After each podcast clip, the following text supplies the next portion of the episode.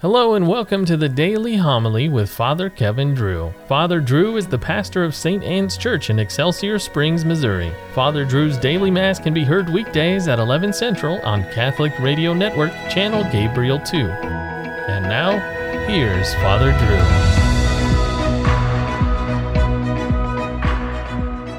Drew. A reading from the first letter of St. Paul to the Galatians. Brothers and sisters, may I never boast except in the cross of our Lord Jesus Christ, through which the world has been crucified to me, and I to the world. For neither does circumcision mean anything, nor does uncircumcision, but only a new creation. Peace and mercy be to all who follow this rule, and to the Israel of God. From now on, let no one make troubles for me, for I bear the marks of Jesus on my body. Grace of our Lord Jesus Christ be with your spirit, brothers and sisters. Amen. The word of the Lord. You are my inheritance, O Lord. Keep me, O God, for in you I take refuge. I say to the Lord, my Lord are you, O Lord, my allotted portion and my cup. You it is who hold fast my lot. I bless the Lord who counsels me even in the night. My heart exhorts me. I set the Lord ever before me. With him at my right hand, I shall not be disturbed. You will show me the path to life, fullness of joys in your presence, the delights at your right hand forever. The Lord be with you. Reading from the Holy Gospel according to Matthew. At that time Jesus answered, I give praise to you, Father, Lord of heaven and earth. For although you have hidden these things from the wise and learned, you have revealed them to the childlike. Yes, Father, such has been your gracious will. All things have been handed over to me by my Father. No one knows the Son except the Father, and no one knows the Father except the Son, and anyone to whom the Son wishes to reveal him. Come to me, all you who labor and are burdened, and I will give you rest. Take my yoke upon you and learn from me, for I am meek and humble of heart, and you will find rest for yourselves, for my yoke is easy and my burden light. The Gospel of the Lord. St. Francis's father was furious. He returned home from business in France to find that his wife had baptized their son Giovanni in honor of John the Baptist. The last thing Pietro Bernardone wanted was for his son to be a man of God. He wanted his son to be a man of business, a cloth merchant like himself.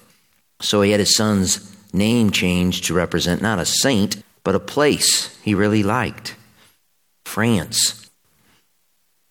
It's interesting when we think on St. Francis, most envision a statue of a gentle-looking, brown-habited man holding a bird.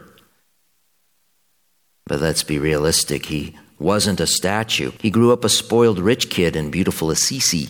He had a secular name in honor of a plot of earth, kind of like parents today naming their kid Dakota.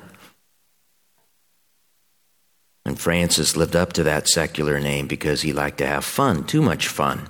Add to this the fact that he was a leader. He had charm and personality, so people naturally flocked to him. A biographer who knew him said, in other respects, an exquisite youth, he attracted to himself a whole retinue of young people addicted to evil and accustomed to vice. Francis's conversion, like many people's, was long and painful. Obsessed with gaining glory and fame, he found the best way to do that was to become a soldier. Just a day's ride out of Assisi, decked out in fancy armor on his way to the Fourth Crusade, he had, like St. Paul, a road to Damascus moment and felt God take the sword out of his hand. He returned to town and was laughed at, made fun of, called a coward. From here on, Francis's ways were no longer the ways of the world. He became a soldier for Christ. And then his father got mad again. Francis, quote-unquote, borrowed a bunch of nice things from his father's business and sold them to raise money to build a church. So his father charged him with theft and hauled him into court. After hearing the charges, the judge asked Francis if he had anything to say. He did. Francis responded, now I can freely say, Our Father who art in heaven, for Pietro Bernardone is no longer my father. I return not only my money, but also my clothes. I shall go naked to meet my naked Lord." Francis then stripped off his fancy clothes, threw them over to his father, and walked off naked. Francis embraced radical poverty. He wanted to be like Christ, who went hungry, who had nowhere to lay his head. Carry no money bag, no sack, no sandals, it says in the gospel. Francis took those words to heart. Again, we see pictures of St. Francis out in the woods with the animals, but we should understand it was a rough life. It was cold out there. He had no shoes. It got hot. He went hungry. He owned nothing. It's interesting, the world wants a Christ without the cross. It wants charity without the commandments. It wants to feed the poor, but in a misguided attempt to create some sort of secular paradise here on earth. That is about as anti-Francis as you can get. People thought Francis was crazy. People, of course, thought Christ was crazy too. But Francis was so dialed in, so conformed to Christ on the cross, that he was the first person to receive the stigmata, the painful wounds of our crucified Savior. What does that tell us? It tells us that Francis's radical poverty, his concern for the poor, his charity, all flowed from Christ's sacrifice. That's where our charity flows from. Let us always be dialed in to that.